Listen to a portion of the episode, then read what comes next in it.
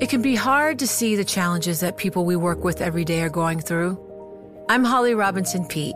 Join us on The Visibility Gap, a new podcast presented by Cigna Healthcare. Download it wherever you get your podcasts. You know success when you see it, or you think you do the people in the spotlight. But what about those small business masterminds who succeed at making their money work harder? They do that by having a business bank account with QuickBooks Money, which now earns 5% annual percentage yield. Making your money work as hard as you do? That's how you business differently. Learn more about QuickBooks Money at quickbooks.com slash 5APY. Banking services provided by Green Dot Bank, member FDIC. Only funds and envelopes earn APY. APY can change at any time.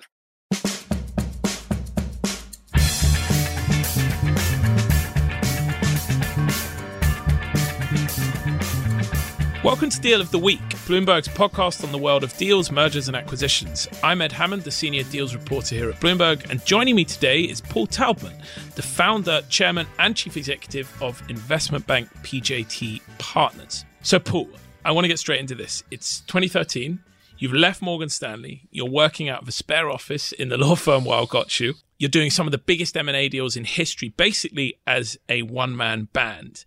That sounds like kind of a good gig. So why change all of that to go and set up your own bank? Well, it was it was a great gig. I I could not have had more fun. It could not have been more different than the 30 years I spent at Morgan Stanley, and uh, those are some of the fondest memories of my professional career. But as I began to think about the next chapter in my professional journey, it was clear to me that being around people, uh, having a group of very energetic, intelligent folks to, to bounce things off of, to share success with was important. And I knew that this was really just a, a way station on the, on the way to building something.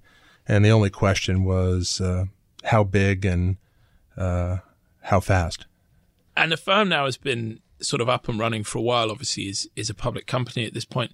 What's the what's the sort of direction and how how do you feel really about the first I, I suppose two years of of being out there with PJT?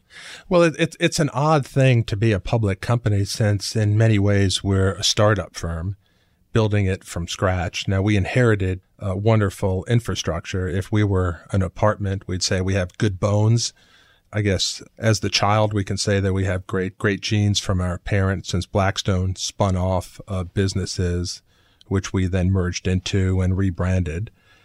And what we're trying to do is do all of this and build out the firm the way we see it with a clear vision as to what uh, what the firm of the future should look like, but doing it in the public eye, which is which is a bit odd, but we were public for a simple reason, which was in order to separate these businesses from Blackstone and create a clear break, it needed to be separate. And the only way to separate it was to spin it off. And since Blackstone itself is publicly traded, we became on day one a publicly traded company. And what I've tried to do is to ignore much of that and just build it out the way it should be built out and not take particular mind to the fact that we're publicly traded. Which is what, when you say build it out the way it should be out, what, what does that entail? Well, I think our our perspective on the world uh, is pretty simple, which is there's a demarcation pre and post financial crisis. And if you think about the financial crisis and its after effects, I think there's no doubt that the brand value of large firms has changed uh, irreparably and not for the better. And as a result, uh, there's this tremendous opportunity for smaller, more entrepreneurial firms to capitalize on that. But if you built out a balance sheet light firm pre financial crisis, I think the challenges you had were twofold. Number one, the best and the brightest, most talented bankers were quite content at the big firms.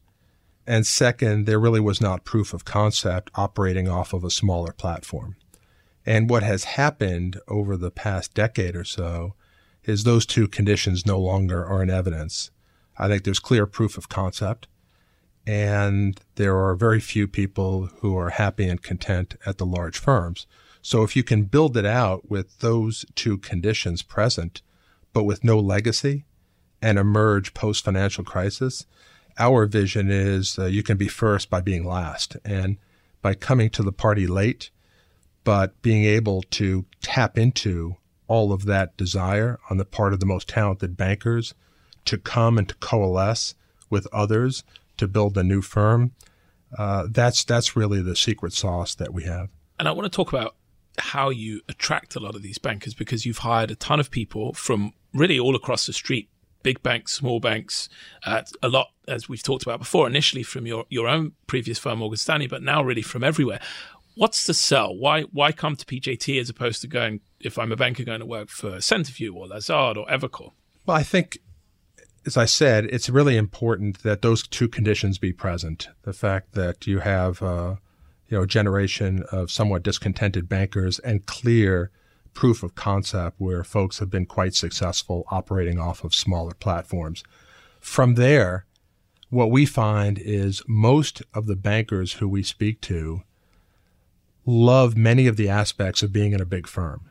They love uh, the gang tackling. They love the fact that there's all this resonant expertise inside the building. And what they're trying to do is to replicate as much of that as possible, but to leave behind those parts of their employment that they don't particularly enjoy. And because we're at Greenfields, I think that really uh, appeals to the startup nature and the entrepreneurial sense of a lot of folks. But because it's very clear that we are onto something that is going to be quite successful, we're tapping into really the best uh, of both. We, we like to talk about our firm as being 30 years new. And because there's a 30 year history and a lineage and a legacy, it gives people the confidence that by joining our firm, it's a firm that's going to succeed. But because it's new, it appeals to their entrepreneurial spirit, and they know that by joining our firm, there's plenty of white space and an opportunity to make a lasting impact.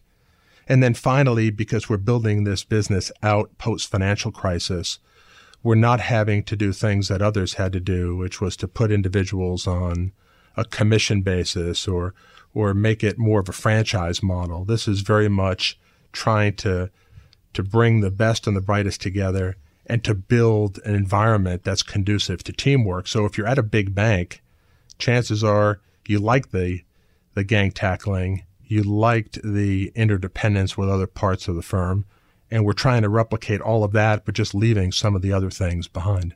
So you're in charge at this firm. You're CEO, you're chairman, you're founder. You obviously have a lot of responsibility for shaping the culture of the firm, doing the hiring and really t- sort of taking it in the direction that you've just described. How much of your sort of work as a rainmaker and as an advisor to some of these huge companies have you had to sacrifice to, to really achieve this this building out of PJT? Well, you have to you have to do it all. So one of the things that I learned when I was at Weil Gotshal was I, I thought about all of the firms that had come before PJT and what they had done well, and I tried to emulate that. And some of the mistakes that had tripped up some others and tried to avoid that. And one of the things that was very clear to me early on is you need a very strong, deep group of professional managers. You need to build out that infrastructure, and that many firms before us had run aground because they were overly focused on the rainmaking, but not the management of the business. And that's why when we went out to get a chief financial officer, a head of uh, HR, uh, a managing partner, a chief operating officer, a general counsel, we put in place an infrastructure that truly is second to none and that is built for a firm many times the size of our firm. So that has given me more reign to do the things that are necessary to build out a firm in the early days. And, and the two things that are most important in the early days are getting the right people. And that's a deeply personal sell and to make sure that we start off with a broad base of clients. And again, that requires a lot of effort and personal focus. And I've tried to do all of that, but recognize that one individual, no matter how talented they are, can't do all of that. So you need to build out a team and do it as a team.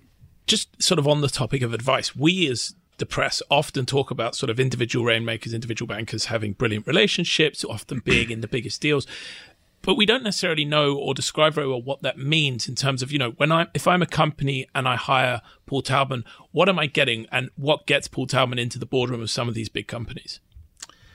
Well, Advice is a is a complex sale because it's very difficult in a 30 or 60 minute bake off to really uh, convince a, a client of your ability to give advice and to give advice in what are typically long tailed assignments that are quite complicated and elaborate. So like like the business itself, it's really an apprenticeship driven model.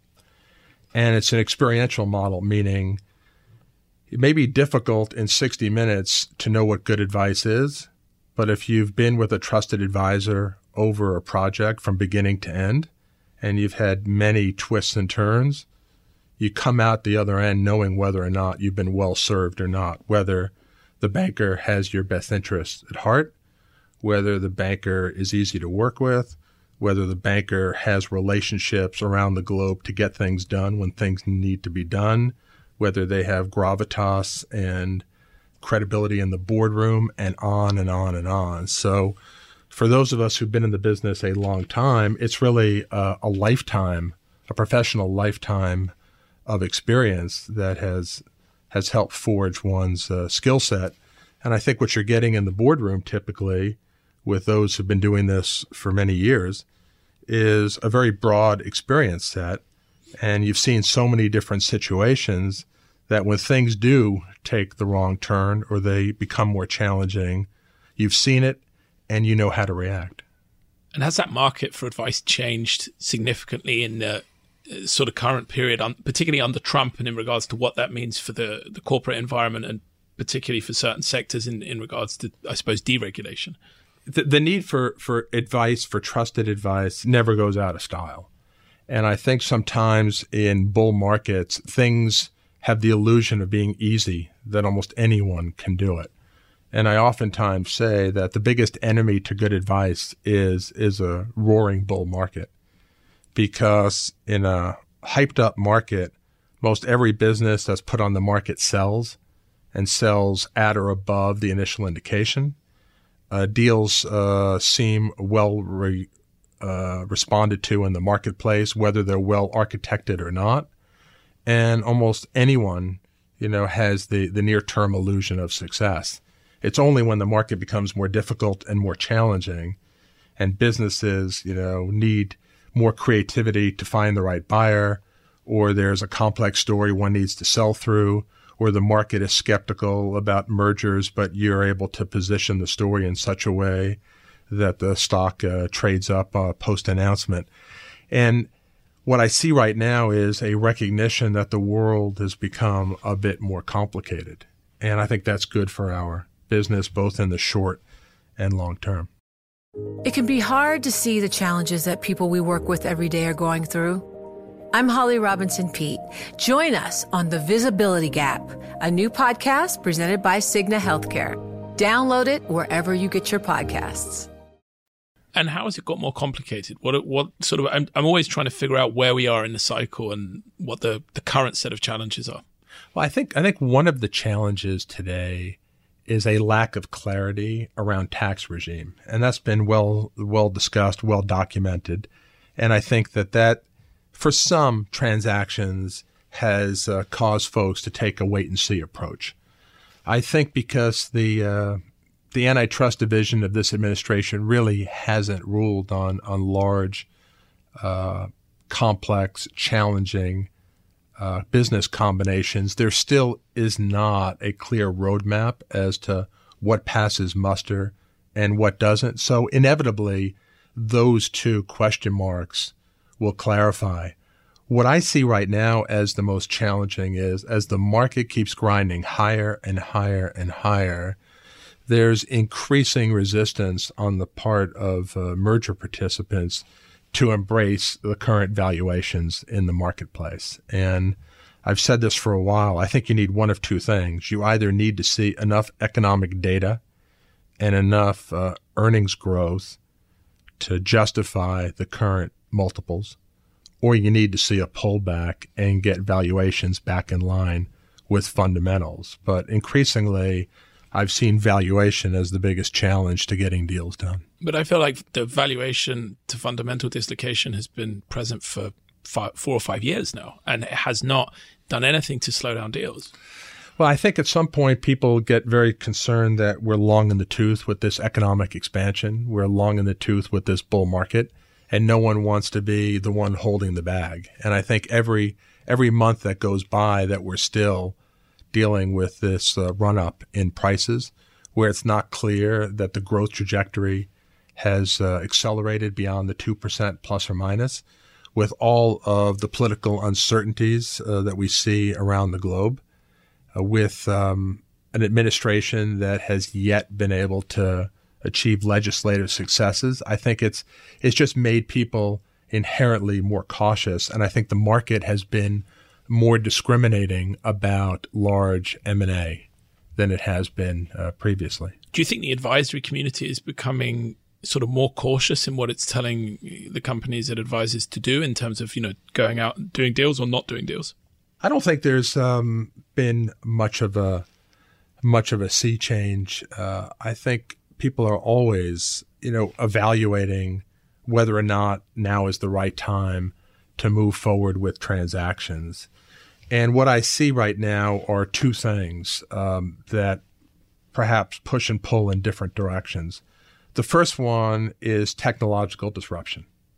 And there is no doubt that as this world speeds up and technology is increasingly creating winners and losers, and you see it in the retailing space, you see it almost every place you look. Uh, you see it in the energy space because some of the technology has, you know, given us bountiful uh, energy supply.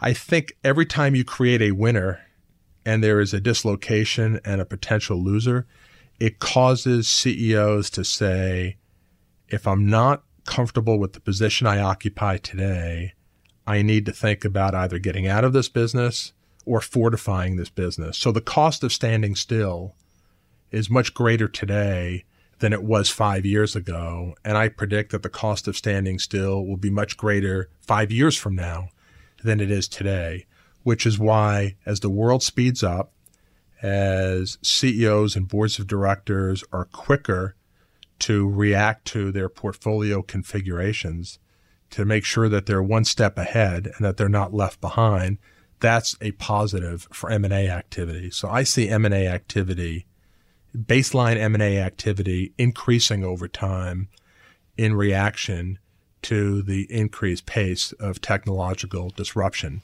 I think in the short term what you're seeing right now are some human emotions, which are without clear understanding of what the tax policy is, certain deals that might make sense today, but would potentially chart a different course if I knew where tax legislation was going to be. I'm going to wait. In a world where it seems as if the world's gotten a bit scarier in the near term and where rates are likely to move somewhat higher, and in a world where growth doesn't seem to be, you know, taking off, but valuations are very robust, maybe I want to see a few more data points before I rush in. So I think we're seeing a little bit of near term caution, but the long term impetus is for people to shorten their holding periods on portfolio assets than than we've seen previously. It's so interesting because it's almost the inverse driver of what we traditionally see in M&A, which is a sort of expansionist empire building type thing to it sounds like much more a, a sort of restructuring of existing entire industries, business models, portfolios, etc., to become either more streamlined or more focused. Um, I suppose to take advantage of the changing nature of, of technology in the business landscape. Look, in, in, in the old days, every time an M&A idea was presented, to either buy or to sell. There was always the default, and the default was to do nothing, stand pat, and hold where you are. And to take action to either buy or to sell was viewed as injecting risk into the business. But when you see the disruption in the advertising model in this world with what Google and Facebook and others have been able to do, when you see the disruption in the retail model. Whole Foods, Amazon. Yesterday, Amazon, Whole Foods. Everyone is that. being crushed.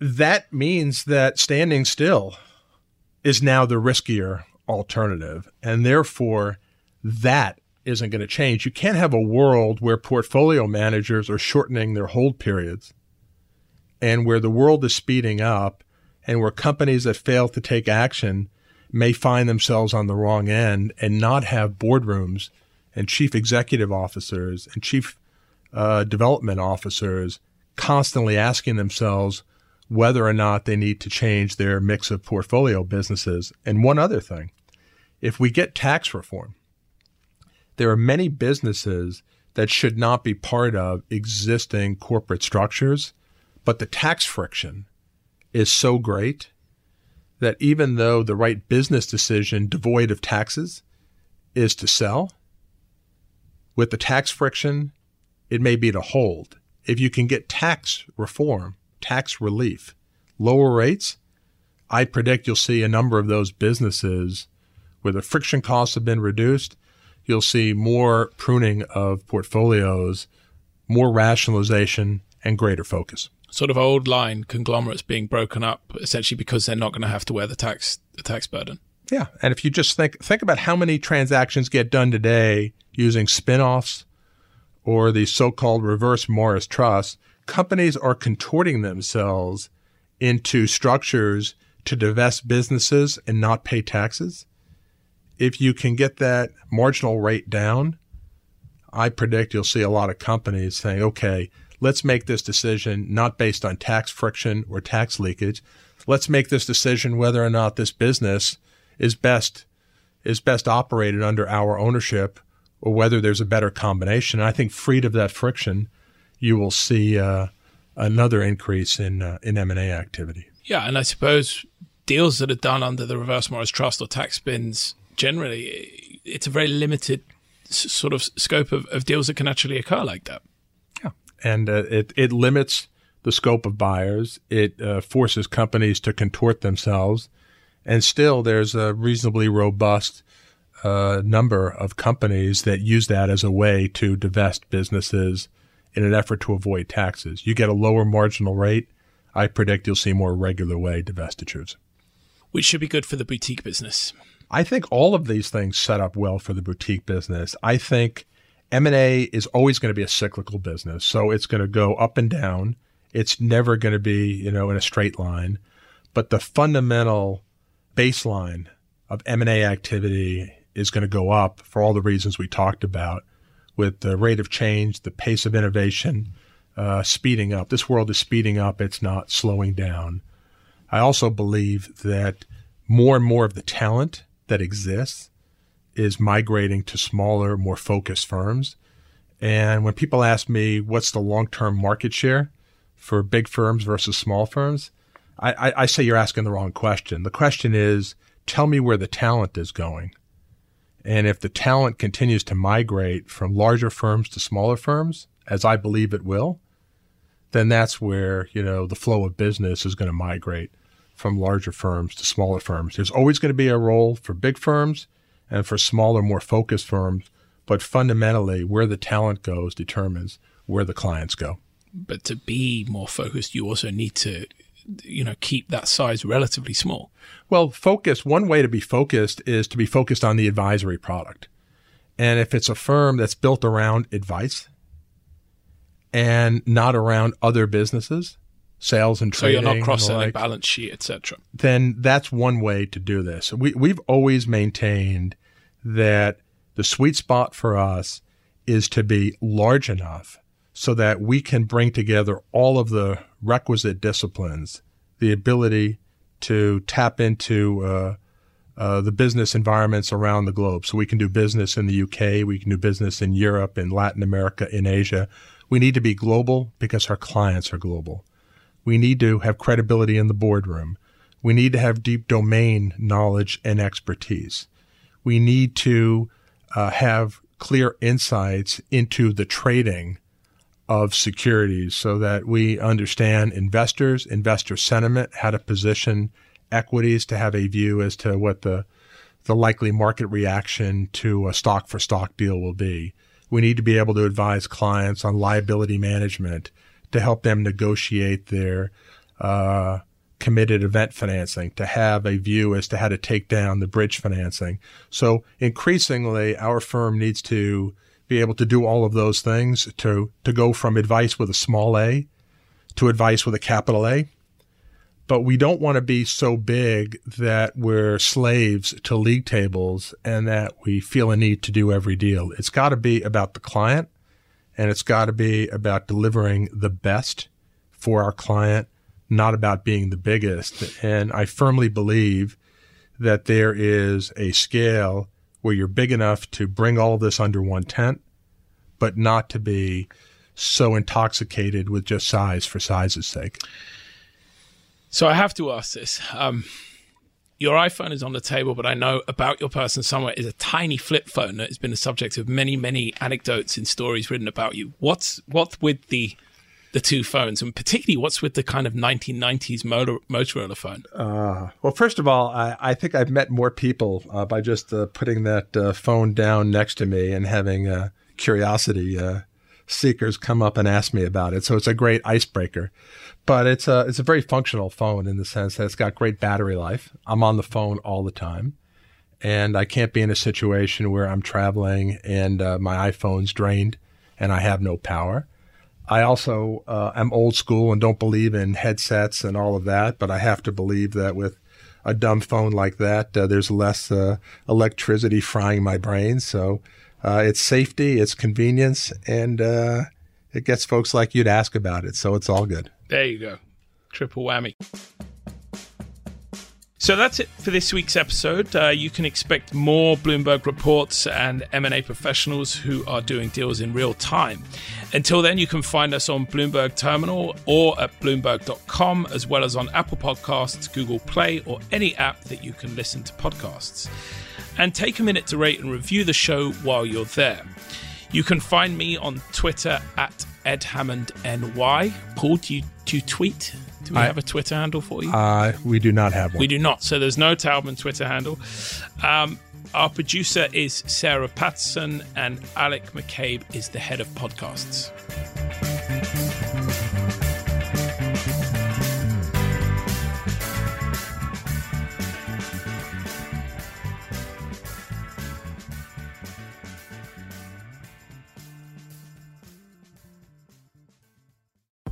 Collaborate for a greener future at the Bloomberg Green Festival, a groundbreaking celebration of the thinkers, doers, and innovators leading the way. From design and culture to technology, science, and entertainment. Hear from inspirational speakers and immerse yourself in climate solutions. July 10th through 13th in Seattle. Title sponsor Amazon. Official airline Alaska Airlines. Get 20% off using promo code Radio20 at BloombergLive.com slash Green Festival.